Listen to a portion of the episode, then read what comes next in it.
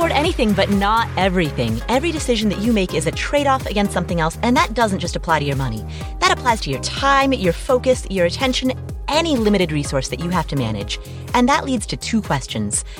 Number one, what matters most? And number two, how do you align your day to day decisions to reflect that?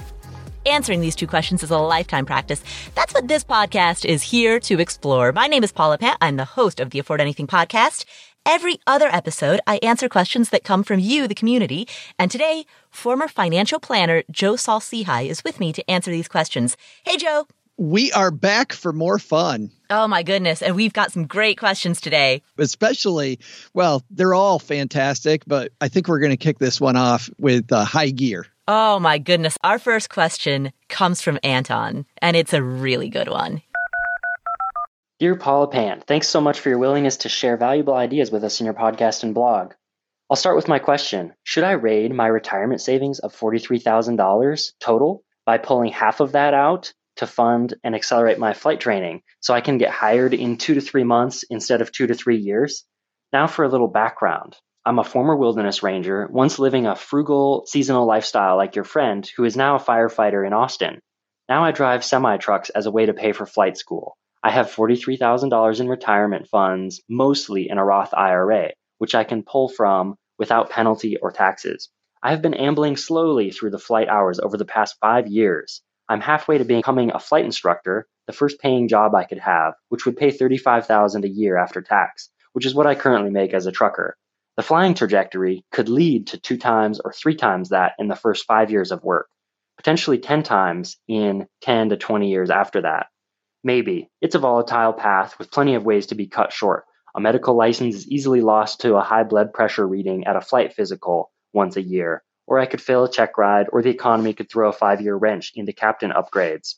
So, what do you think? Is it worth raiding my trusty retirement to get to that goal a little bit faster? Well, quite a bit faster. I know that 20 grand represents $150,000 in 30 years' time at a 7% interest rate, so it's hard for me to touch but I also know I can likely pay it back in two years, whether flying works out or not.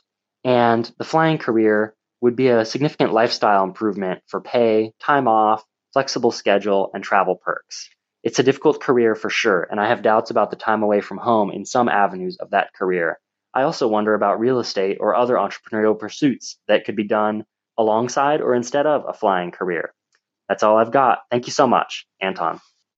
Anton, it's funny just uh, to pull back the curtain a little bit. When we heard your question, Paul and I both went, Ooh, yeah, it's a great financial planning question. So, my first question will be I would look at where are you at now and what does your retirement look like first? Because if you have enough money still in the retirement plan after you take out money for uh, the flight lesson, then by all means do it.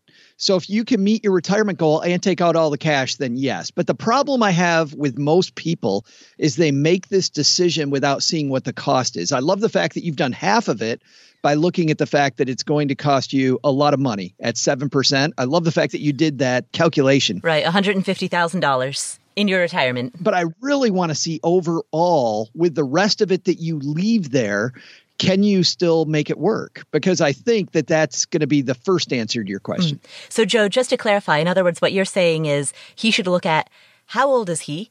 How much money total in his portfolio does he want at the age at which he retires? And how on track is he for it? Yeah, and if he gets this, if he spends this money early, which there's no penalty to get, does it hurt that goal? And in a lot of cases, I saw that it didn't hurt the goal. You know, back when I was a financial planner, and that was pretty exciting. If it hurts the goal, then there's degrees of magnitude. Joe, I've got a follow up question for you. So, unfortunately, most retirement planners and most like broad, overly generalized retirement quote unquote rules of thumb, unfortunately, try to calculate how much money you'll need for retirement as a percentage of your current income.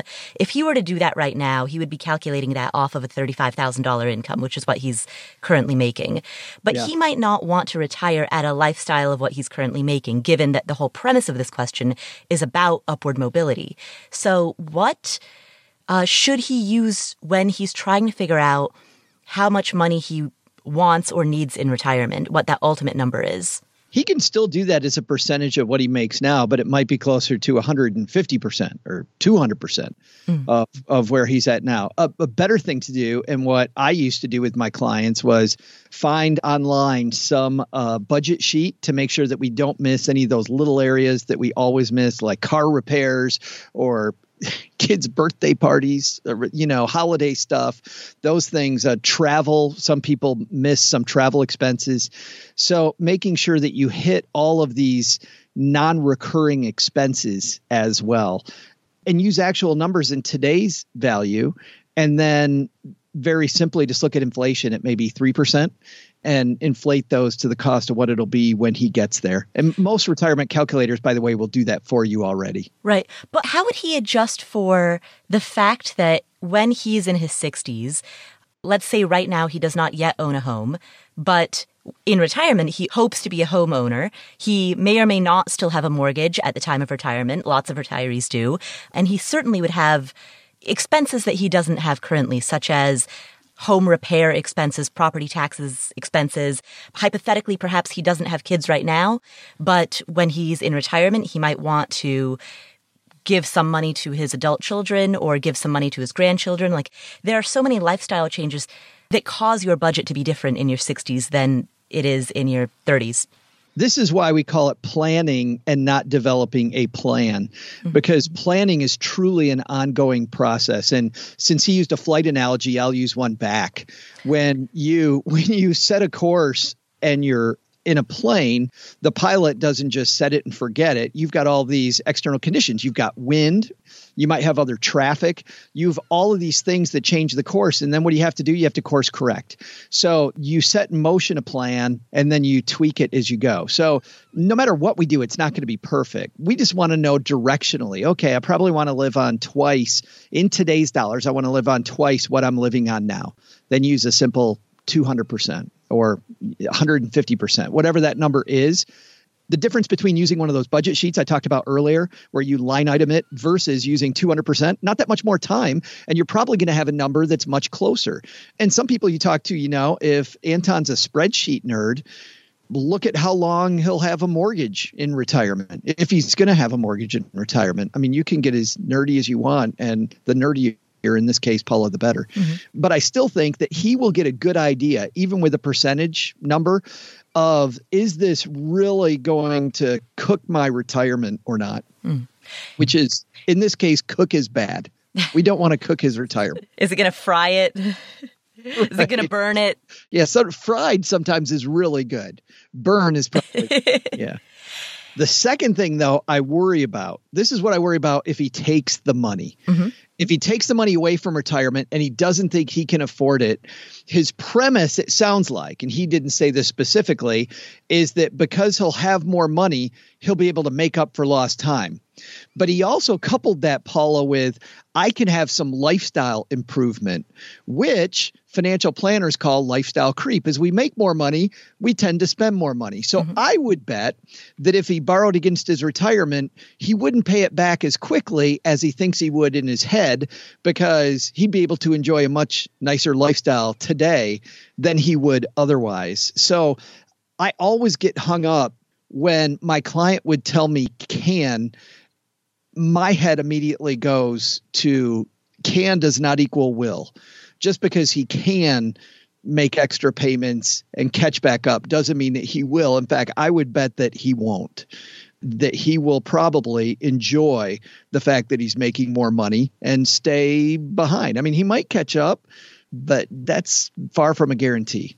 It's true that for the general person, the likelihood that a general person might is low, but I believe in Anton. I do. I believe the type of person who self selects as somebody who listens to personal finance podcasts and calls in with a question and clearly, as Anton has, does his homework prior to asking that question so that he has real numbers. I mean, the type of behavior that he's exhibited so far leads me to believe that he's on his game, he's taking responsibility, and if he makes a commitment to himself to repay $20,000 back into his retirement in the form of more contributions than he otherwise would have made, like I believe he's going to do it. So, and what I mean by this is let's say after he finishes flight school, after he gets a new higher paying career, you know, maybe year one, his career will s- still pay him 35,000 a year as it currently does. But as he said in his voicemail, maybe by year four or five, he'll be making significantly more. I have faith in him that if in that time he does a budget and says, you know, in, in order for me to be on track for retirement, this is how much money I need to contribute to retirement every year. I have faith that in addition to whatever he wants to contribute to retirement annually, he will also pay himself back, like repay that 20 grand in the form of additional 401k contributions or IRA contributions. I agree with all that when it comes to intent, and especially somebody like Anton, to your point, that's done all the math, listens to the Afford Anything podcast. Clearly, somebody who has financial education, financial improvement, financial independence as uh, top of mind. However, even if that's the case, Paula, things come up. And mm. this is something that came up, and there will be another thing that comes up. And as things come up, the plan may change in the spirit of that, mm-hmm. something else may come up. My brother does not like to have his meat touch his potatoes or his vegetables. It's kind of weird. When he has a plate of food, nothing can touch each other. I don't know why. It all goes to the same place, but they can't touch. I have always wondered how people like that would fare if they grew up in a country like Nepal, where the standard way to eat food is to mix it all together. I've always wondered that.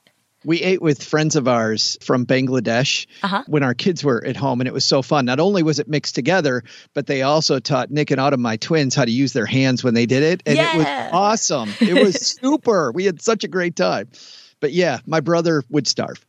But when it comes to financial goals, having separate pots of money for different things is often a great idea, which brings up in the spirit oh, of. Oh, that's where you're going with this. yes. Which brings up that well, it's bad for my brother, good for financial goals. And we can segregate this goal over here and say, here's the cost, here's the benefit, here's how I'm going to pay for it. This is a great place where when we look at return on investment, which Anton has already done, we can calculate the cost of a loan to meet the goal. You're talking about a literal loan, like a student loan. I'm talking about literally taking out a loan to meet the goal. He knows what the ROI is. Mm-hmm. He knows what his repayment term would be. He knows where that money's going to come from. Different than a lot of the uh, student loan problem in America where people take out student loans, they got no idea how they're going to repay it later. Mm-hmm. Anton knows exactly how he'd repayment, and it's separate from his retirement. Yeah, actually, that was Anton, that was the first thought that popped into my head when I heard your question. My first thought was rather than take that money out of a Roth IRA, why not take it out as a student loan? The general rule for student loans is that you never want to borrow more than your first year starting salary that you would make after graduation. The reason for that is that if you limit your borrowing to your first year starting salary, then your repayment can be 10% of that first year starting salary, and you'd have the loan repaid within 10 years. Or if you choose to increase the amount that you repay over the span of that decade as you continue to get raises, you can repay it even faster, but at a minimum, you can repay 10% of your first year starting salary and have it done within 10 years. And it sounds as though, I mean, he's looking to borrow $20,000. He says that his first year salary is going to be about 35,000. So that relative to what he expects to make seems like a reasonable amount to borrow. I would probably hesitate to borrow more than 20,000, but 20 I think could be quite reasonable. Now I'm assuming this would come in the form of a standard student loan that would have a low interest rate, somewhere in the three to six percent range. If you're Anton, if you start seeing interest rates that are above six percent, then my answer is going to change. You don't want to get into the over six percent interest game. Six and a half, maybe at the top. Yeah, on that note, I also dislike playing the where is the market headed or where are interest rates headed game. Yeah. But we can play the, and I like playing the where have they been game versus today. And we know, Paula, the interest rates are historically very, very, very low. Mm-hmm. So that also makes me think if he's going to do this to speed it up as well. Like his whole idea is should I speed it up? The answer, if we look at historical interest rates, would be yeah, yeah, mm-hmm. absolutely. You think it's unusual that somebody calls a personal finance podcast and both of the hosts are like, take out a loan? no, take that, Dave Ramsey. no, but I, I do love the Dave Ramsey philosophy of live a debt free life. I'm a big fan of that, but everything comes with a trade off. And when the question is, take out a reasonable small student loan versus remove money from a retirement account, that becomes a much more nuanced question. That's why I love Anton's question so much. You know, that's why Joe, when you and I both heard this question, our faces immediately lit up. We were like, this is, this is good. This is going to be a good discussion. There's so much planning going on there. So much planning he's already done, mm-hmm. which also made our job easier. Right. So, Anton, in conclusion, our recommendations are either take out a student loan, assuming that that loan comes at an interest rate of 6.5% or less, and assuming that that loan is confined to about $20,000 or less. Or do take the money out of the principal contributions that you've made to a Roth IRA. And notice, for the sake of everybody listening, we are not recommending taking money out of a 401k, which would trigger a penalty. We're specifically talking about Anton's situation, which is take money out of the principal payments that you've made to a Roth IRA if, number one, you first see how on track you are for retirement and can remove that money while continuing to be on track for retirement. And also if you repay that $20,000. In fact, I would even go one step further, repay yourself that $20,000 with interest once you're making more money. So thank you, Anton, for asking that question. And by the way, Anton, in the span of our answer to that question, we briefly touched on a conversation around how to accurately predict what your expenses in retirement will be, and therefore how to accurately predict how much money you'll need for retirement. We touched on how complicated that can be and how broad rules of thumb are insufficient. So right now we're going to take a quick break to hear a word from the sponsors who make this show possible, the sponsors who allow us to distribute this for free. We're going to take a quick break to hear from them. And then up next, we're going to go over Linda's question because Linda's question is going to shed a lot of insight into how to estimate your expenses in retirement. So that's coming up next. We'll come back to this episode after this word from our sponsors. You know, spring is a good time for new beginnings. It's a great time for spring cleaning, for planning outdoor activities, and for going through your financial life to make sure that everything is in place that you need. Everything that you need is in place. And the thing about life insurance is that shopping for life insurance can be part of your financial planning for the year. And Policy Genius is there to help with that. Policy Genius has licensed award winning agents and technology what does that mean? It means you can, in just a few clicks, compare quotes from top insurers. With Policy Genius, you can find life insurance policies that start at just $292 per year for $1 million of coverage. Some options offer same day approval and avoid unnecessary medical exams. Policy Genius works for you, not for the insurance companies. They don't have an incentive to recommend one insurer over another. And they have thousands of five star reviews on Google and Trustpilot. Save time and money and provide your family with a financial safety net using Policy Genius. Head to policygenius.com or click the link in the description to get your free life insurance quotes and see how much you could save. That's policygenius.com. Home is where you go to relax, to recover from the day, to get ready for the next day. And you want it to feel nice, but you don't want to spend a lot of money.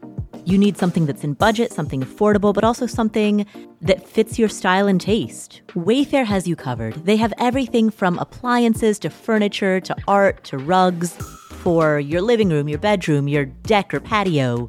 I have shelves from them that are hanging in my bathroom right now that they look really nice, but they're also super functional for storage. I have a daybed from them that's in my living room. Again, very functional, multi purpose. You can get items from Wayfair for your own home. You can do it for a rental property. They have a massive, massive selection. So, regardless of what your taste is, they've got a huge variety of styles and it's very budget friendly. You'll find pieces that look good, that fit your style at a great price. And they have fast and free shipping even on the big stuff. Every style is welcome in the neighborhood. Visit wayfair.com or get the Wayfair mobile app. That's W A Y F A I R dot com. Wayfair, every style, every home. All right, so what are some of the next really big goals that you're saving for? Maybe you're saving for a down payment on a home. Maybe you're saving to buy your next car in cash or to at least make a pretty big down payment on your next car. Maybe you're saving for a kid's college fund or for your own college fund. Well, there's an app called Monarch that makes it easy to help you reach your financial goals. In fact, the Wall Street Journal named it the best app for growing your savings.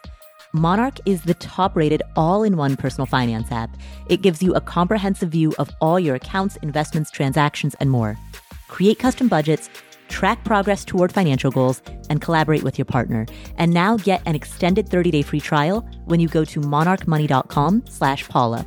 Monarch has a very simple, intuitive design they have loads of built in features that help you collaborate with your spouse or partner, with your financial advisor. You know, you can invite them to your account at no extra cost. They'll get their own login info and a joint view of all of your finances. You can customize it to look exactly like you want it to look like. You can customize the types of notifications that you get. You know, I've set mine up so that I only see the big ticket stuff. I personally don't want to see the little things. I just want to see big ticket items, so I've set up my notifications accordingly, but you can do it however you prefer. You can change the layout of your dashboard, you can make it your own, and Monarch will never sell your data to third parties or show you ads. After trying out Monarch for myself, I understand why it's the top rated personal finance app.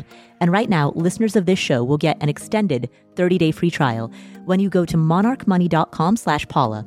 That's M-O-N-A-R-C-H-M-O-N-E-Y dot com slash Paula for your extended 30-day free trial.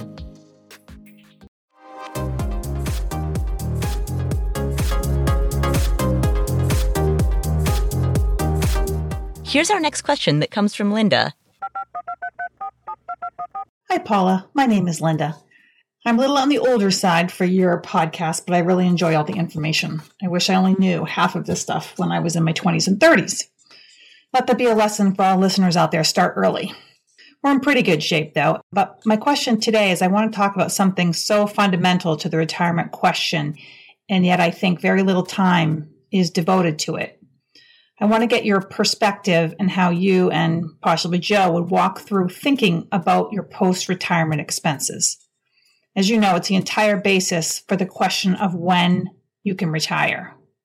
Maybe sometimes it's easy, but there are so many unknowns, and I find it very baffling. If you just plan on continuing your exact same lifestyle, it would be easy. But for us, we will end up selling our home and traveling for a period of time. I can tell you we currently spend around $100,000 per year. The plan is to rent or downsize our large home and travel extensively for the first year. After that, we will probably purchase a smaller home or rent two small places. I anticipate we will continue to travel after that first year, but just less so. I'm just having trouble with figuring out how much that would cost us. I know it's very highly dependent on where you travel and how you travel. We are small time travel hackers, so we do have some points for travel and hotels, but those only go so far. I'm also interested and open to house sitting as well. But is there any general rules or how do you go about planning a budget for this type of thing? Is there an average day per number that would make sense to use? We are both 57 and plan on retiring at 60. We anticipate our spending to be greater in the first five to 10 years and then taper off. I've been doing a lot of reading, but sadly, I do not have the crystal ball. We know healthcare is going to be more expensive, as we will not have insurance until Medicare, but we know that our housing expenses will go down, just not sure how much. I have read a lot about how to calculate this online when you're not working. And they always talk about expenses that go down due to not working, such as dry cleaning, commuting, etc. But both my husband and I work from home, so we don't have a lot of those typical expenses.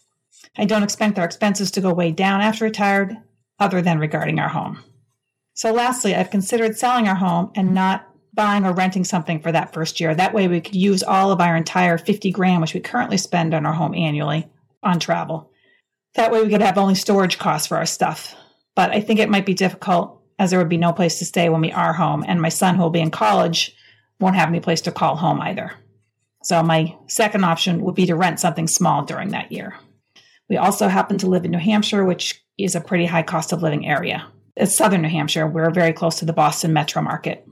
So, again, thanks in advance for your thoughts on how to walk through this process. Linda, that is a fantastic question. So, thank you for calling. Thank you for asking it. And thank you for raising that issue because that is quite literally the million dollar question around retirement planning.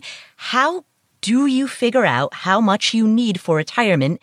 Given the fact that your expenses in the future will be different than your expenses today, and given the fact that retirement itself might encompass a 30 year, 40 year, 50 year time horizon in which over the span of those decades, your spending is going to change. Sometimes due to choice, because you choose to travel more or less, and sometimes due to necessity because healthcare expenses and other home healthcare expenses either increase or decrease over the years. How do you make accurate predictions given the inherent volatility of life? Let's talk about each component of what you've discussed, starting with travel. Based on your question, I can tell that you and your spouse have traveled quite a bit already. The amount that you spend currently when you travel is the best indicator, adjusted for inflation, of how much you will spend in the future when you travel during retirement. So look back at old credit card statements, old bank account statements, find out how much over the span of a, a two week period, how much do the two of you on average spend during a trip? That's going to be your best source of information. And yes, when you're in retirement, you'll have more time to uh, develop out travel hacking techniques. You'll have more flexibility to pursue house sitting assignments or pet sitting assignments. But it's also true that perhaps you'll line up two different pet sitting gigs. One is at the beginning of the month. The other is at the end of the month. And that puts a three week gap between pet sitting gig A and pet sitting gig B, in which you have to figure out some place to go, something to do, some other place to travel during those three weeks. And it's also true that if you do decide to go the house sitting or pet sitting route, maybe you'll have gig A in Southern California, gig B in Minnesota, and then that three week interval in between in which you need to figure out somewhere else to go. And so transit costs can add up during that time as well. So house sitting and pet sitting is great. I have several friends who are full time travelers who who use house sitting or pet sitting as their primary form of residence and they absolutely love the lifestyle. But there are expenses that come up as a result of that lifestyle, including transit expenses that you'll have to adjust for. And, and so give it a dry run right now. If you've never house sat or pet sat before, can you do that for two weeks right now and see what your spending is and use that as a barometer for approximating how much you're going to spend when you travel full time. Cheryl and I are doing the same thing right now, Paula. We're talking about uh, possibly spending a few months in Europe or Portugal a year. Mm-hmm. Um, Portugal specifically because it's great weather and the cost of living is low, and because it was one of the last uh, places in Europe to get uh, high speed internet. I can, it has very fast internet over most of the country, which means I can podcast from there. Nice. So, yeah, so I can keep doing my thing while we, you know, enjoy some nice weather instead of this balmy weather in Detroit in January. I know you're just melting from the humidity in February Detroit. Not that I don't love it. However, we might do that. So what we were talking about doing is the same thing you're advocating, which is let's just do it for a couple weeks do it for a couple weeks, see what problems come up. You know something's going to come up. It also is great for playtesting the lifestyle, how much you like it. Mm-hmm. But it's funny just digging into Linda's question and listening to her. She's all she already knows a lot of the numbers. In fact, as Linda was talking, I'm sure I'm not the only one that was seeing the spreadsheet in my head already of, well, I know this line item, this line item, this line item. And as we were talking with Anton, doing this in a line by line approach where you list all of the expenses and Linda's close enough where Anton isn't where she has a handle on this is how expenses will probably be those first years. Here's what I would do, by the way, Linda. I would use the highest expense that you think you're going to have as your planning tool to see if you can do it that way. The reason is if you can do it using maximum numbers that probably won't come true every year, you'll find some discounts, you'll find some economies. Also, you'll find that when people really commit to a permanent retirement, the fear that you'll run out of money stops you from spending money as fast as you do in your plan. Like for most of my clients that were in retirement, they would usually meet the budget and not exceed it, and usually come in under budget because of the fear of running out. So, you know, if the maximum expense that you're going to spend, let's say in a month, is five or six thousand dollars, then you'll know the lower numbers that you're probably going to spend when you look for discounts and you look for deals like you were talking about that you can do it that way. I'll also say this that over time you spend less. So when you were talking about the fact that the first 10 years of of retirement that you probably anticipate spending more money, that's most people. Most people spend more the first 10 years, settle into a lifestyle that is sustainable after that, and usually lower. When I was doing financial planning, we wouldn't spend nearly the money in our projections when somebody was 80 or 90 that they were spending the first few years at 60, 65, 70, whatever the whatever the age might be, 35. You know? whatever the goal might be, spending more money up front. Here's the cool thing, Paula. I'm going to go back to the spreadsheet.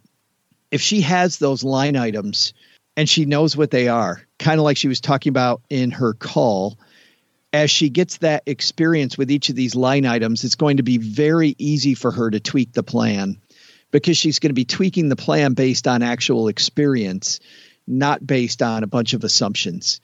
And uh, she's close enough that I think she could do that. She can find some robust software online, and there's some great calculators out there. Then she doesn't have to worry about rules of thumb. She doesn't have to worry about percentages of what she's living on now. She can line item the whole thing and do the little tweaks. And what's very frustrating for me is how few people do that and how not that hard it is. Like in my head, I know that I run away from any task that I think is going to be complex. And I think I'm like most people there. And when I start talking or you start talking about retirement planning and line items in a spreadsheet, I immediately go, oh, oh man, no, no, no, no, no, can't do that. But I'll tell you, having done this particular spreadsheet over and over and over, mm-hmm. it is so much easier to plan. It's so much better planning than using rules of thumb and things that happen to other people. Uh, that if you can do it, and I think Linda can, it's going to be a much, much more effective plan and a great use of time. Linda, one of the budget line item categories that I think will give you the best return for your time in terms of really digging deep in on a spreadsheet into exactly what you think these numbers are going to be are your housing costs. So you mentioned that you may move out of the current home that you are currently living in and you talked about the idea of possibly renting two different places. What I'd like you to do is add up exactly how much money your current home is costing you, not just in terms of the mortgage, but in terms of repairs, maintenance, all of the other related expenses. Figure out how much that's costing you. Figure out how that will change in some alternate situation that you enter into in retirement. And then if you do decide to rent one or two different places, take a look at where you might want to rent. Take a look at what that is going to cost and put that all on the same spreadsheet so that you can have those pluses and minuses of your housing costs and get an actual numerical picture of how that might change. Because the three biggest expenses that a person has are housing, transportation, and food. When you look at how much historically you've been spending on travel, that's going to cover the transportation and food component of your lifestyle, or at least it's going to cover a big chunk of that. So the other thing that I want you to do is dedicate a spreadsheet specifically to housing costs. The other thing that you said, you mentioned that you'd contemplated possibly not renting a place and not having a home of your own for one year. so that you could accelerate your savings and not have any housing related costs other than storage for your items. I think that's a fantastic plan. One hesitation that you voiced is that your son, who is currently in college, would not have a place to call home. Now, I don't know if what you meant was that your son is currently living with you while he attends college and needs a place to live. Like, I don't know if that's what you meant, or if you meant that during breaks, Thanksgiving break, winter break, uh, spring break, summer break, during those breaks from college, he might want a place to call home. If what you meant was the latter, talk to your son about it and see if he would be interested in traveling with you during Thanksgiving break or winter break or spring break. He might be totally open to not being attached to having a bedroom of his own that he can return to for breaks. He might be really excited about the idea of joining you in a beautiful location on the coast of Oregon or in Florida or in some gorgeous destination when he comes to visit for Thanksgiving. So have a conversation with him about it because it might be the case that he's just not concerned about having a place to call home and he's down to go with the flow. The only piece that even if Linda line items all this comes up with a great strategy around her son and all of these things, Paula, that is always going to be a nightmare. I don't know about always, but currently is a nightmare is healthcare costs. Yep. Mm-hmm. And and having a plan about how you're going to handle any sort of catastrophic illness is difficult and long-term care is not the issue it was 15 years ago. The cost of long term care insurance policies has become very expensive. The cost benefit has become much less. But that doesn't mean that you shouldn't have a strategy. What companies do is they think carefully about all the things that could go wrong while they're working on a project and they create contingencies for those. I would, while she is young, I would come up with a plan ahead of time about how am I going to handle this?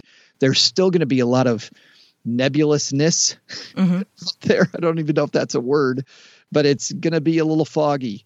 That's going to be the part of the plan that is very difficult to plan for and around. Yeah, I agree. Medical costs and medically inspired costs, such as in home care, assistance with activities that you used to be able to do that you can no longer do, like vacuuming gutter cleaning, lawn mowing, cooking. There comes a point where your body can't do that the way that it could when you were in your 50s. Yeah. For that reason, oftentimes when people say that they anticipate their expenses will be higher at the beginning of retirement and then lower in their 80s and 90s, my caution against that assumption is that it might be the case that your discretionary expenses are lower in your 80s and 90s. Sure, you might not be jetting off to Tahiti, but you might need somebody to come and vacuum your carpets because you can't do it. And a lot of people, by the way, Paula, and this was a frustration I had when I was a planner, would just very, and I'm going to use the word flippantly, mm-hmm. would say, well, my family will help me with that. Well, imagine no matter what age you are now, mm-hmm. just think about your parent saying that. And I'm not saying that you wouldn't, but imagine your parent just assuming that, mm-hmm. that with all the other responsibilities you have, all the things going on, that your parent just assumes, oh, yeah, you're going to come over to my house every day and you're going to do all these tasks for me. And I know that you want to. And I know that for a lot of families, you will do that. But I always just thought any parent that just says, no, I'm going to saddle my kid with me is, is just really a little I don't know, self-centered. Mm. Yeah. I don't know if that's the right if that's the right word or if that's overdoing it, but it really kind of didn't seem like a great plan. Yeah, hope is not a plan. You know, ideally that's the outcome that you would want, but any business, any organization that is pursuing a major goal has multiple backup contingency plans. Yeah. So sure, that might be your plan A, but also have a plan B and a plan C and a plan D. So thank you, Linda, for asking that question. And thank you for raising the issue of the complexity of predicting what your expenses will be in retirement because retirement is a three decade, four decade, five decade project and expenses fluctuate dramatically over the span of 30 to 50 years. So thank you for the question, Linda. Our next question comes from Joseph. Hi, Paula. My name is Joseph. I love your podcast, uh, especially the episode Why We're Irrational with Money. Can't stop playing that one over and over. Uh, I was calling, hoping to get help with uh, the decision I'm trying to make regarding a Roth 457. Uh, currently, we're putting 15% of our income into traditional retirement accounts. Uh, 5% of that is going into a Roth 457B, where I'm getting a match up to that 5%. And then the additional 10% is going into Roth IRAs. I'm considering putting all 15% into Roth 457B just because I'm going to retire before 59 and a half. And it seems that the 457B code will allow us to access that money penalty free and the growth will be tax free as well. As soon as I separate from this government agency that I'm working for, uh, just want to see, you know, am I missing something in this equation? Uh, should I keep contributing to both my Roth IRAs and my 457B? Or am I okay to just contribute and focus on that 457B, considering that I intend to retire before age 59 and a half? Uh, investment options in the 457B are fantastic. The cost of the funds and the performance of the funds are both great. It's been difficult to find information on 457B in the various online communities. Thank you for your help in advance and uh, love your podcast. Hey, Joseph, thanks for the question. Great name, by the way. I may be biased. Full disclosure. Joe, what's your middle name? Andrew. Joe Andrew. Joseph Andrew Saul-Sehy. See, the second you say Joseph Andrew, I cringe because my mom does that when she's angry. Joseph Andrew. Yes, I am very so. Paula, whenever you're angry at me, okay, when we're when we're debating funds, just say Joseph Andrew, and I'm I'm out of there. You won. so here's the thing. On one hand, I would look at your goal and see if the money, the money that you put into the Roth IRA is enough to sustain you until you get to 59 and a half because of two reasons. Number one, in a in a Roth IRA, you have flexibility. Even though right now your 457 funds are good, you're handcuffed to those. If the agency you work for, whatever it is, municipality decides to go cheap with those and do something different, you're stuck with whatever they have. And I've seen cases where companies went what many people thought, me included, was the wrong way with that and you're stuck in those funds. They'll map over to the new funds and you are just stuck. So I like the flexibility of being able to have the Roth IRA because if let's say all of a sudden your Vanguard funds for goodness knows what reason gets all wonky and and they jack the fees up on you or do some weirdness you can roll it to Fidelity or to T. Rowe Price or to Charles Schwab or to TD Ameritrade. You can do whatever you want with that Roth IRA money. So I love the fact that you've got some of each. The other thing is, and I think Paul is going to love this, and anybody that's listened to me for a long time is going to love this. A lot of the time, a 457 plan will have what looks like really good funds inside of it, but 457s are known for having a lot of hidden fees. And while I have said over and over that fees are not the main dragon, and I usually, when somebody talks about fees with me, I know I roll my eyes. But in this particular case, moving a bunch of money that's probably at pretty low fee stuff to stuff that looks like it's really good, you might not be seeing everything. This is where I would look inside the prospectus. And by the way, the way to know if your 457 has high fees, one instant alert to me is how they present the funds when they show you the fund choices. If they call the funds sub accounts anywhere in the description, that means your plan is actually what's called a variable annuity.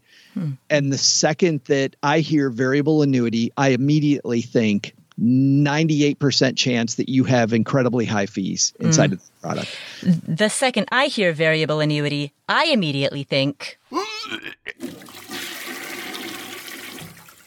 well, Paul and I will disagree there. We'll save that disagreement for a different Joseph Andrew. Because that's, that's all you got to say now. Uh, I do think there are uses for a variable annuity, but I think it's often uh, square peg round hole enough that Paula will uh, have that reaction. so uh, I do agree. But that's another reason I would really dig into the hidden fees inside of your 457 before you go there. It could be that I'm wrong and that these funds that sound wonderful really are wonderful. But generally speaking, a government entity uh, will go to the lowest bidder. A government entity will go to the lowest bidder when they're choosing their funds. It's expensive to manage retirement accounts. There are a lot of rules to managing them. I would I would definitely bet that they are passing on some fees to you that you you don't know about. By the way, the notable exception, Paula, mm-hmm. incredibly interesting the thrift savings plan through the federal government mm-hmm. is a phenomenally low cost fund and well run plan. So the federal government's plan for everybody who, whether you're in the military or working in federal government, it is amazing. But a lot of the municipal plans that make up 457s, the hospitals out there, man, lot, lot, lot, lot, lot of hidden fees. Mm. How about that? You never thought I'd make the fee argument. Right, exactly. You're the person who always tells the community, hey, don't get overly hung up on fees. So yes. if even you think fees are a problem, it's a problem. It is a big problem, right? So thank you, Joseph, for asking that question. We'll come back to this episode in just a minute, but first. This episode is sponsored by State Farm. Are you a small business owner looking for insurance that fits your needs and budget? Look no further than State Farm. State Farm agents are not just insurance providers, they're also small business owners who live and work right here in your community. They understand the unique challenges of running and protecting a small business. When it comes to small business insurance, State Farm knows what it takes. Create a plan that fits your needs and your budget. State Farm agents are ready to help you choose personalized policies that truly understand your business. Insure your small business with a fellow small business owner. Talk to a State Farm agent today and get started on personalized small business insurance that fits your needs. Like a good neighbor, State Farm is there. Talk to your local agent today. Are you just doing it all at your company and you're thinking there's got to be a better way to, to get this all done? Well, JustWorks makes it easier for you to start, run, and grow a business. Let me tell you how JustWorks can help your business. You see, great people are at the core of every business, and JustWorks can help you attract and retain top talent. So with JustWorks, you have access to medical, dental, and vision insurance and benefits, plus benefits that include wellness and mental health support, fertility and family building, even financial planning. And when you or your employees have a question about setting up benefits or paychecks, their team of experts is standing by 24 7 to help.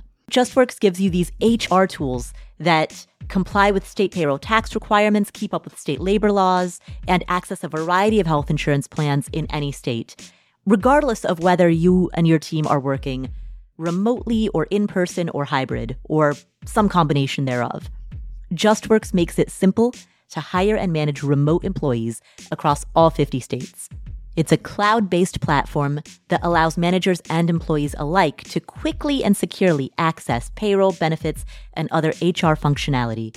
Learn more about JustWorks and how they can help you get more done by visiting justworks.com slash podcast. That's justworks.com slash podcast.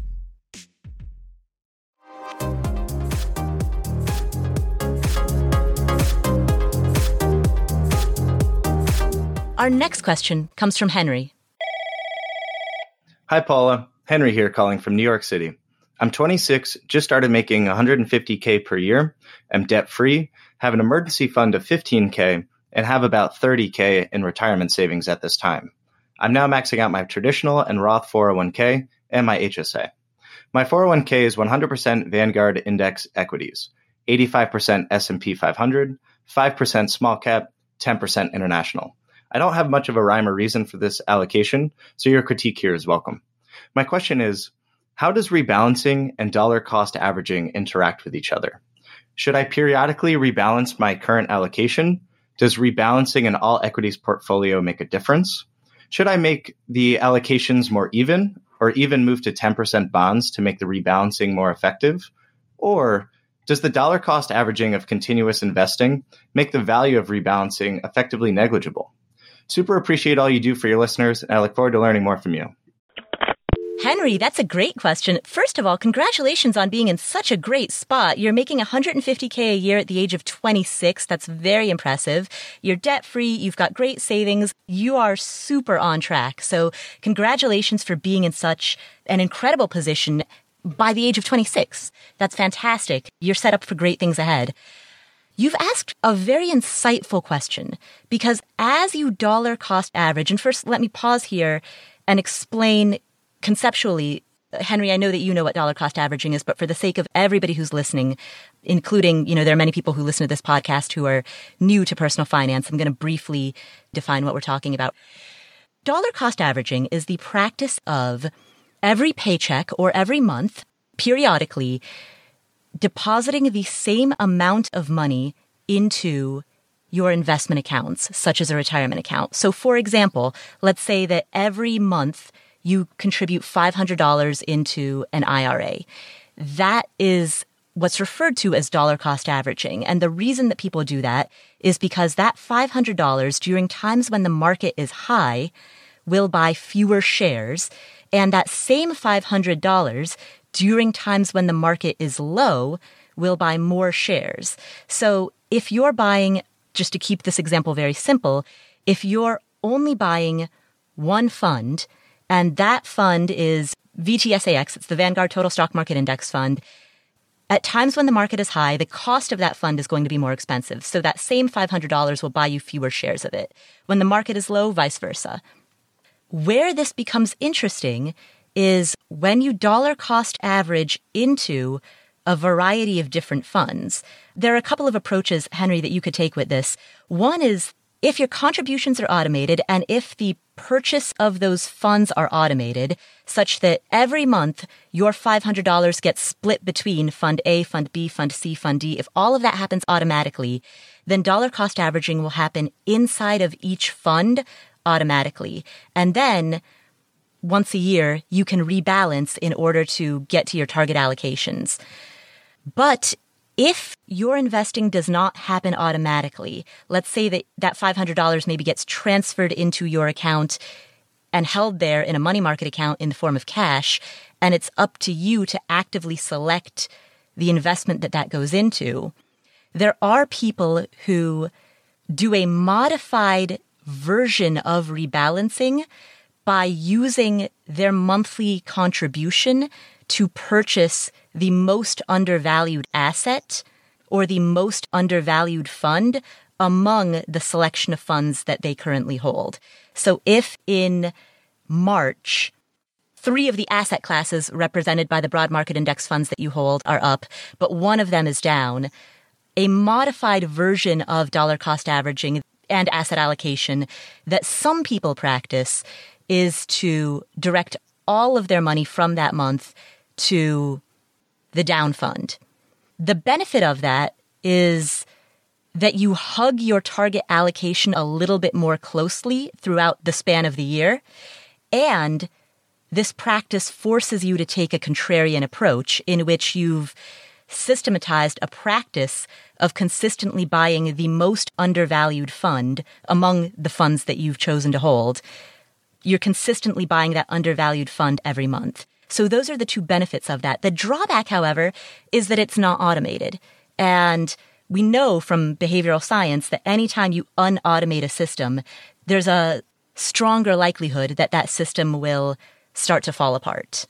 A tool that I like that illustrates, by the way, how important rebalancing is uh, is something that Uh, it goes by a lot of different names, Paula, but I've always referred to it as the periodic table of investment classes. Have you seen this? The periodic table of investing, I have not. Yeah, let me show you. I think you probably have where it shows all the different asset classes year by year and how they do do against each other. Ah. And it looks like it looks like a periodic table. It really does. So, uh, behind the scenes right now, Joe is holding up his laptop in front of a Skype screen and showing me this thing that does look a lot like a periodic table. Yeah. Uh, we, we will link to this in the show notes. Show notes are available at affordanything.com slash episode 241. What's funny is is if you just look at large company stocks called large cap. When I first became a financial planner, by the way, this this word cap got in the way of everything. Just use the word company instead wherever you see cap, and it gets rid of all the confusion Right. for people that aren't finance majors. Right. L- large cap just means large capitalization, which means big company. Yeah, big companies. You look at large cap, it was in the middle from 2005 of returns from 2005 through 2012. And then starting in 2013 through 2017, it was one of the top performing classes before, you know, going down to maybe the middle of all the different asset classes. And then it was top again last year. If you look at real estate, though, much more all over the board and emerging markets, one of my favorite places to invest money all over the board, either number one or the worst. you know, so think about that. If you rebalance out of emerging markets after the year you get 79%, then you avoid some of the negative 18 from the following year. And you look at the average return. If you keep rebalancing in emerging markets, that just eyeballing it looks pretty darn good over time. So rebalancing is a big key to your success because asset classes perform differently against each other every year. So, Joe, in terms of, you know, Henry's question was how does dollar cost averaging work hand in hand with rebalancing? In terms of the two approaches that I outlined, I mean, he could, at the simplest, most automated approach, he could make monthly contributions or periodic contributions that are automatically divided in such a way that that the percentage of each new contribution matches his target allocation. So if, if he's contributing $500 per month and he wants 20% of that to go to fund A, he wants 15% of that to go to fund B, he wants 30% of that to go to fund C, and on and on and on. He can set that all up automatically. And in that regard, he can dollar cost average into every fund and not have any relationship between dollar cost averaging and rebalancing. He simply dollar cost average every month and then rebalances annually, right? That's one approach. That's the most automated approach. That's quite honestly the approach I would suggest due to its automation. But there's also the alternate approach, and, and I think Henry might be alluding to this in his question Like of the fill-in approach. the what? The fill-in approach. The fill in approach, exactly. The fill in approach of a modified version of rebalancing by virtue of where you direct that monthly contribution. I think if you look over time, if you can do it, the fill-in approach will work marginally better, but the return on hope for investment versus what you're really going to do if you're the average person isn't nearly as high because of the fact that you will probably forget to stop filling it in. Hmm. So I like what you said earlier about behavior. Let's just go with with the easy one. Right. So what you're saying, Joe, is that mathematically, assuming that you were to practice the fill in approach perfectly with perfect compliance, You're going to win. you're going to win. However, the chances of having perfect compliance behaviorally are quite low. You're not going to win. yeah. Let's just be honest. You're not going to win. So, Henry, I hope that that sheds some more insight into the relationship between dollar cost averaging and rebalancing to your target allocations. If you're feeling ambitious, you can take the fill in approach, but given the fact that you clearly have a great career going, you're 26 years old and you're making $150,000 a year, spend your time and energy focused on your career and just set up the system to be automated. That way, you only have a manual task to complete once a year rather than once a month. I'd like to make one last comment about dollar cost averaging before we sign off from Henry's question. And that is if, and Henry, I know this wasn't your question, but this is for the sake of anyone who wants to more deeply understand the concept of dollar cost averaging. If you are in a situation in which you have a lump sum of money, let's say that you got a great year end bonus or a big commission, and you have this nice lump sum, people often ask, is it better to dollar cost average that into the market over time, or is it better to invest the entire lump sum all at once? Statistically speaking, it is better to invest the entire lump sum all at once because on average, on any given day, the market goes up more often than it goes down. And so researchers have looked at historical data around both of those scenarios and they found that on average, you're likely to have better results by investing the entire lump sum in one big go. And a, a, one way to think about this is that if you do hold on to that lump sum of cash and dollar cost average it over time, your asset allocation is totally out of whack during the time in which you're metering out that lump sum because your cash allocation during that time is going to be far too heavy. So that's the reason why lump sum investing is better than dollar cost averaging in the event that you have a big lump sum. Now, the natural follow up question to that is, well, if that's true, then why does everybody talk so much about dollar cost averaging? It's because when we discuss it, we're discussing making new contributions out of every paycheck. And you can't invest money that you don't have yet. So dollar cost averaging is a great way to make plans for how to invest money that you have not yet earned because they come from future paychecks that's why paula when i was a financial planner the most difficult decision that my clients would face were always around getting a windfall maybe mm-hmm. not the most but it was always a very difficult decision because while i would explain that roughly 70% of the time the market would go up we didn't know where it was going to go next and it usually represented a large piece of their net worth and the right thing to do was to invest it all at one time mm-hmm. And when we did that, I had to trust that my client's financial acumen was high enough. I wasn't worried about the market. The market's going to do what it's going to do.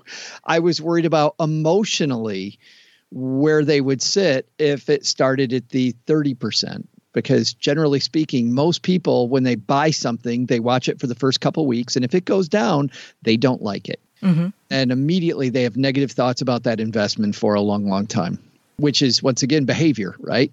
So I didn't worry about the investment. I worried about my client when we made those big moves that were, frankly, the right thing to do. Right, exactly.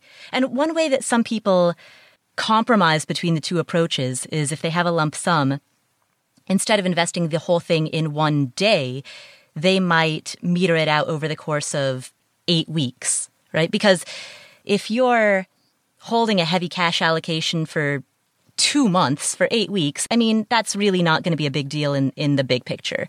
So they might split that big lump sum into eight equal payments that they drop into the market once a week for eight weeks.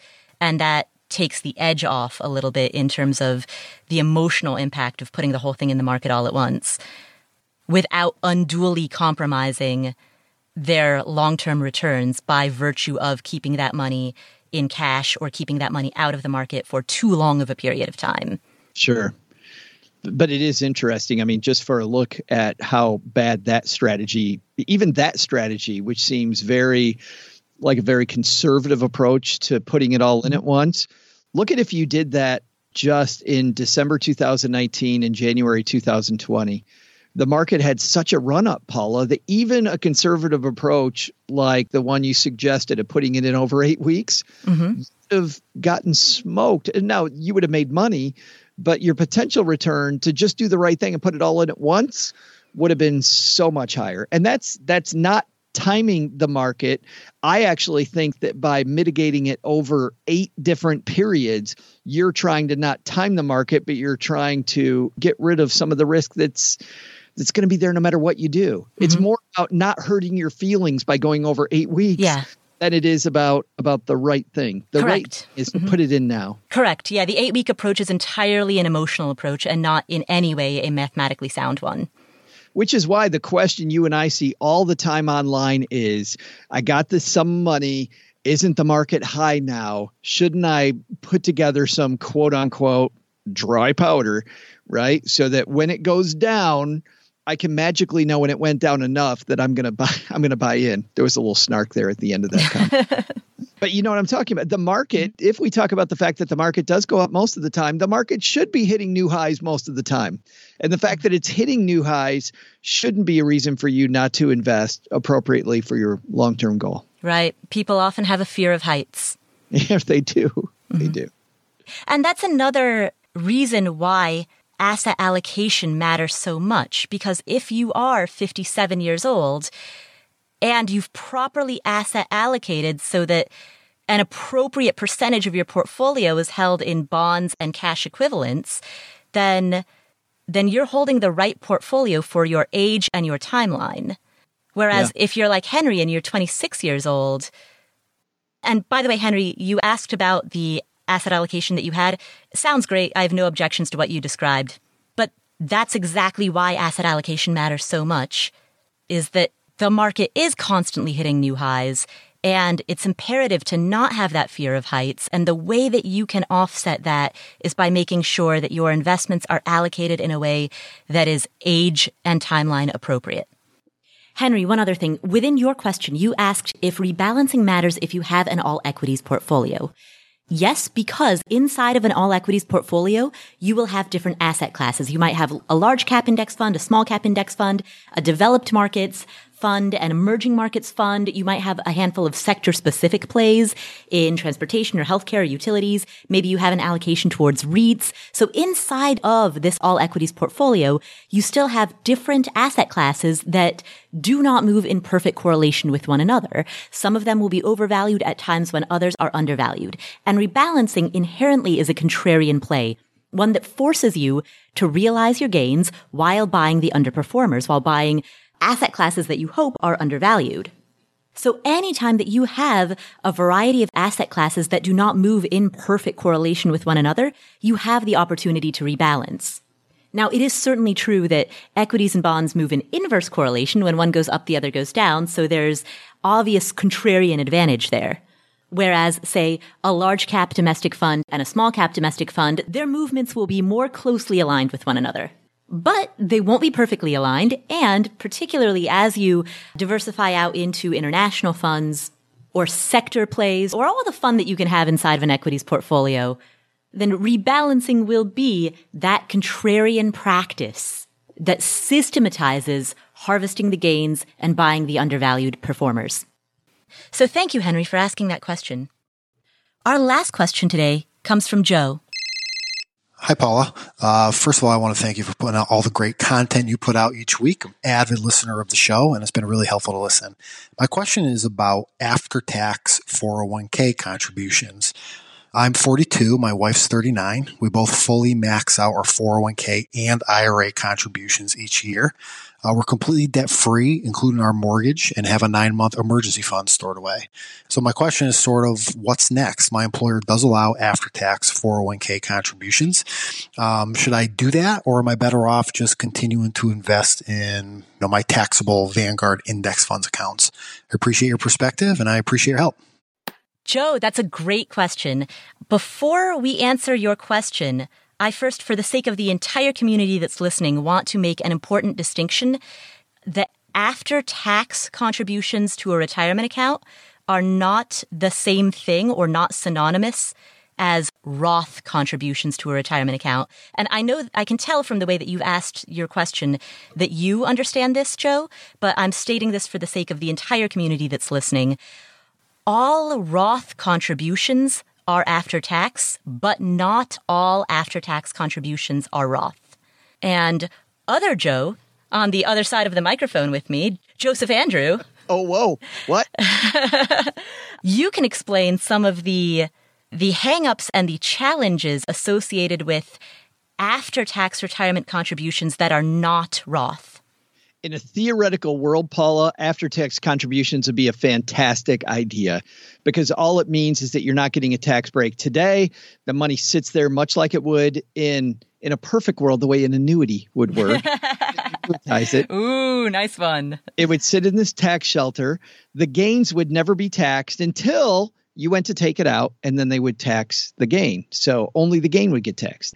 What really happens is what we call a dumpster fire That's the technical term that we use. And the reason for that generally is around companies' uh, capability and the way companies code rollovers. If at some point you take that money out of the after tax portion of your 401k and you roll it over to an IRA and it gets commingled with money that was pre-tax which i can't tell you the number of times that when i was a financial advisor and every financial advisor driving down the road listening to this is nodding their head you create just a tax mess and you have to track what percentage of that money was after tax versus the percentage that was pre-tax.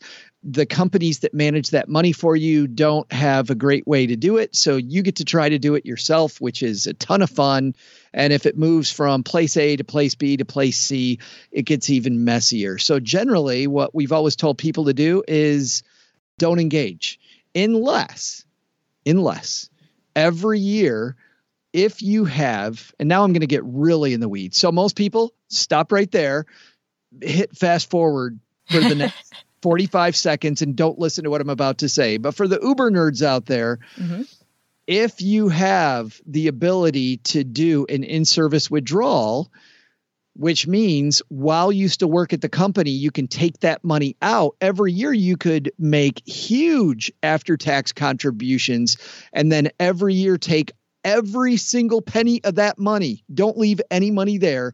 Take every single uh, penny of it, turn it into a conversion Roth, and then we have a uh, backdoor Roth IRA and uh, a very effective tax strategy. Okay, for all those of you that that uh, just fast forwarded, you didn't need to know anything that I just said, because seriously, it applies to four people. Um, so for but for most people just don't do it. Don't please please don't contribute to an after tax 401k so what should joe do then right? He and his wife both max out their 401k and ira um, they're debt free they have a nine month emergency fund. And now they've got even more money to invest. Should they and Joe, I'm pretty sure I know exactly what your answer is going to be. Should they, with this additional money that they have to invest, invest it as an after tax contribution to their 401k, or should they go the taxable brokerage account route? Go with the taxable brokerage account. Yep. And let me tell you why. Especially in the fire movement, I hear way too many people talk about optimization, right? Optimize. And I feel like there are some practitioners and people that really want to pursue early financial independence that are trying to optimize every nickel. And what's frustrating is when I, in my previous role as a financial advisor, meet you later, I have to try to extricate you from all of these tax shelters that you're in so you can get the early flexibility that you desire. Much like you said earlier, Paula, flexibility is, I think, underrated. And I also think that we overestimate the amount of tax that we're going to pay on most of these index funds. If you actually look at the the amount of tax that you're going to pay on your average index fund, it is ridiculously low.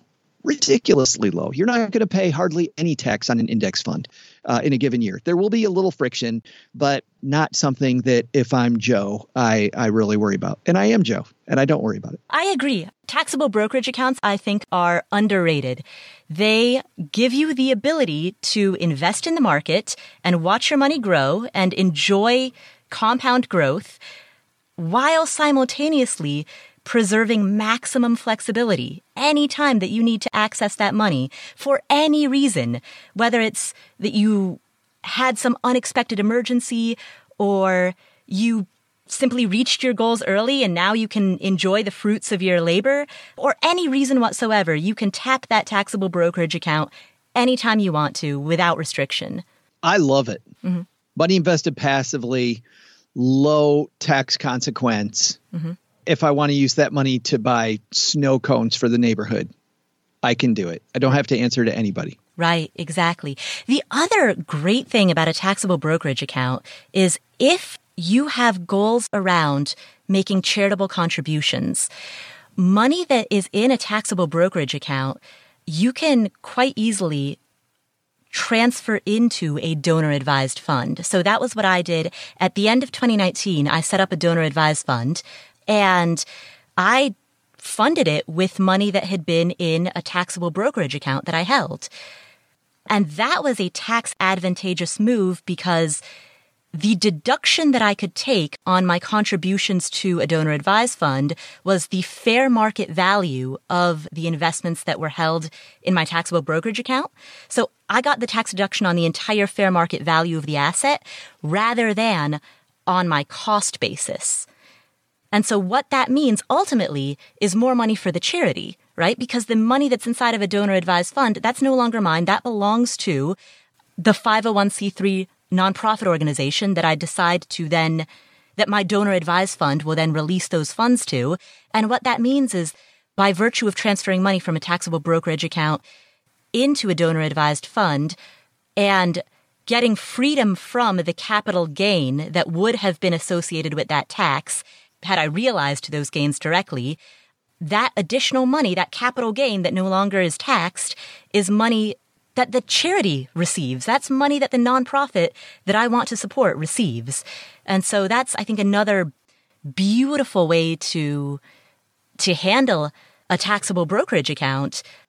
That can be the money or, or a portion of it can be the money that you earmark for your charitable contributions. It's fantastic. Mm-hmm. Again, easy. And if your money has grown very quickly, you're going to want to do that anyway and uh, the tax friction on that is absolutely zero. Right. We would like to close out with this comment from Kyle in Connecticut. And Kyle in Connecticut has a message for a previous caller. This is a woman who called in in episode 233. This particular woman said that she and her husband have a strange situation. About a decade ago, her husband, who at the time worked at a private company, was partially paid in incentive stock options. The couple paid $30,000 for those stock options. Five years later, they sold 20% of it for about $100,000. So they're happy because their $30,000 investment, they realized 20% of it, made 100,000 from that, but they're still holding on to the other 80% of that. It's currently worth about $900,000 but the company is still private and they can only harness it when the company makes them an offer. They called in with that question and we answered that question in episode 233. And right now, Kyle in Connecticut has a great comment that we'd like to share with more ideas about what this couple can do. So here's Kyle. Hey, Paula and Joe. Happy New Year. Just got done listening to episode 233, another great one. Uh, did have something to add for Lucky in Los Angeles's situation. Uh, I come from the land of Silicon Valley and golden handcuffs, so I, I, definitely have friends in similar situations who have a lot of private stock that they feel they can't do anything with. There are some fintech startups out there now who will buy private stock from employees of, you know, unicorns and, and other similar businesses. So that's something else Lucky could consider. Now I'm sure it, it comes, you know, at a discounted price and, and you may not be making back as much as, as you would like, but, uh, that is the trade off for liquidity. So something else for Lucky in LA to consider if uh, they'd rather not have those funds tied up and get a slightly smaller payday, but a more predictable one. There are those options out there. I haven't used them myself, so I can't speak to their reputable nature or anything like that. But there is some Googling, and I'm sure once you do, you'll be hit with a lot of Instagram ads for that. So do your due diligence and good luck, Lucky. And thank you again, Paula and Joe. Kyle, thank you for that comment. That's a great suggestion. And I like all of the disclaimers that you added. Absolutely. Because because they will take a healthy chunk of the money, Paula. But mm-hmm. if you have cash flow issues and you're in a closely held company, like Lucky in Los Angeles had said, there are very few avenues. This is a lot like the modern version of life insurance viaticals or these companies that purchase your life insurance proceeds from you for money today very much the Silicon Valley equivalent with closely held stock. They will have you sign an agreement with them that uh, gives them the ability to receive the proceeds from your stock when you're able to sell it in return for cash today. And because of the fact, to Kyle's point, because of the fact that you don't know when a closely held company is going to go public or if it you'll ever have any opportunity again that's why they take a very, very healthy chunk out of that for themselves as profit because of the risk of that transaction. Hmm. So essentially, if you need liquidity, it's an option, but the drawback is the giant fees. Yes, not a wonderful one, but man, yeah. between a rock and a hard spot. I agree with Kyle. It's a Google search. It's a Google search? Oh, you mean to find the companies who will buy it? Yes. Nice. Speaking of Google searching, Joe, people probably don't want to Google search to figure out how to find more of you. So why don't we just tell them how to do it? Where can people find more of you? We have this exciting show called Money with Friends that my friend Bobby Rebell and I do six days a week. All we do, Paula, we have eight people from diverse points of view who are thought leaders in our community. Mm-hmm. And we meet with them to talk about headlines, some of the headlines that you see every day, like the Federal Reserve met and interest rates went up, or the coronavirus is spreading and people are worried about their stocks now because of that. What does this really mean to you? And we tackle all those headlines and talk about your wallet six days a week, about 15 minutes. So, a very short show. It's called Money with Friends. Hmm. And that's available anywhere finer podcasts can be downloaded? Only the places where finer podcasts are downloaded, which I think means everywhere. Yes. Your favorite podcast playing app. That's right. Awesome. Well, thank you so much, Joe, for joining us. Well, thanks to you, Paula. Thanks to everybody who asked us questions. Special thanks to Joe and Joseph, couple cool dudes who have great names, asking questions. All the Joes hanging out together today. Thank you for tuning in. If you would like to discuss today's episode with other people in the community, we have a super active community that you can find at affordanything.com slash community. That's affordanything.com slash community. We have a really active group there. Here's an example specifically of the type of conversation and the type of sharing that happens in that group. So recently, a few weeks ago, we had uh, somebody write in to say, Hey, there were quite a few of you who said that you use your own spreadsheets to track your net worth. Does anybody want to share their spreadsheets with the group so that people who don't yet have spreadsheets, non-spreadsheet inclined members can benefit from having it? So somebody posted that in January and there was this great thread with a whole bunch of people who were sharing their net worth tracking spreadsheets. So that's the type of support, the type of benefit, the type of community that comes inside of affordanything.com slash community. So you can join it for free. Just go there to sign up. And you can join tribes that are based on your own specific interests. So if you want to join a tribe on the community to talk specifically about debt payoff or index funds or travel rewards, or there's one that's called environmentally fire-endly for people who are on the fire journey who are also eco-conscious, right? You can join tribes like that based on your specific interests. Or you can join tribes based on life circumstances. Like there's one that's called 20 somethings where you can talk specifically about personal finance and financial independence related issues for that age group. And you can also connect with people locally. We have a number of groups from outside of the US. There's a, a, tribe for people in the UK. There's one for Canada, Argentina, New Zealand, Indonesia, Australia. There's one for people who live anywhere in Europe. And then there's a different tribe specifically for people who live in Germany. So we have a lot of tribes within the community where people can connect with each other based on either geographic location or shared interests or shared life circumstances.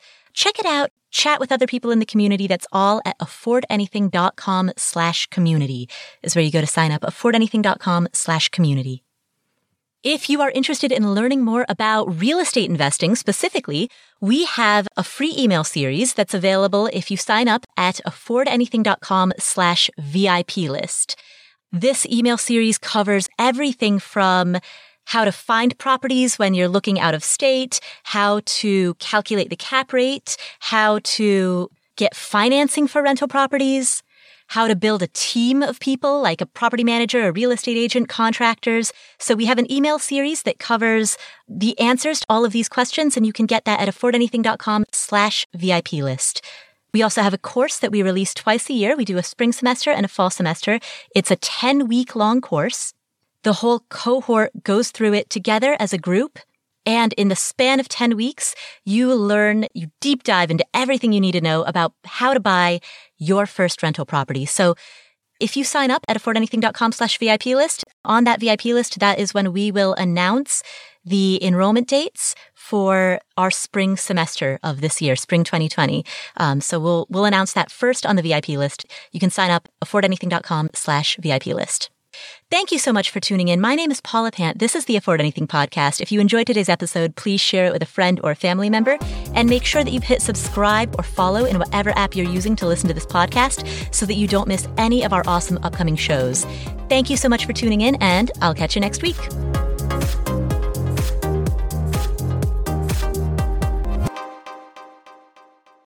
So my lawyer says I'm supposed to give you a disclaimer, so here we go. This is for entertainment purposes only. This is not intended to be advice, and please do not consider me to be an expert or a grown up or in any way worthy of even really being considered an adult.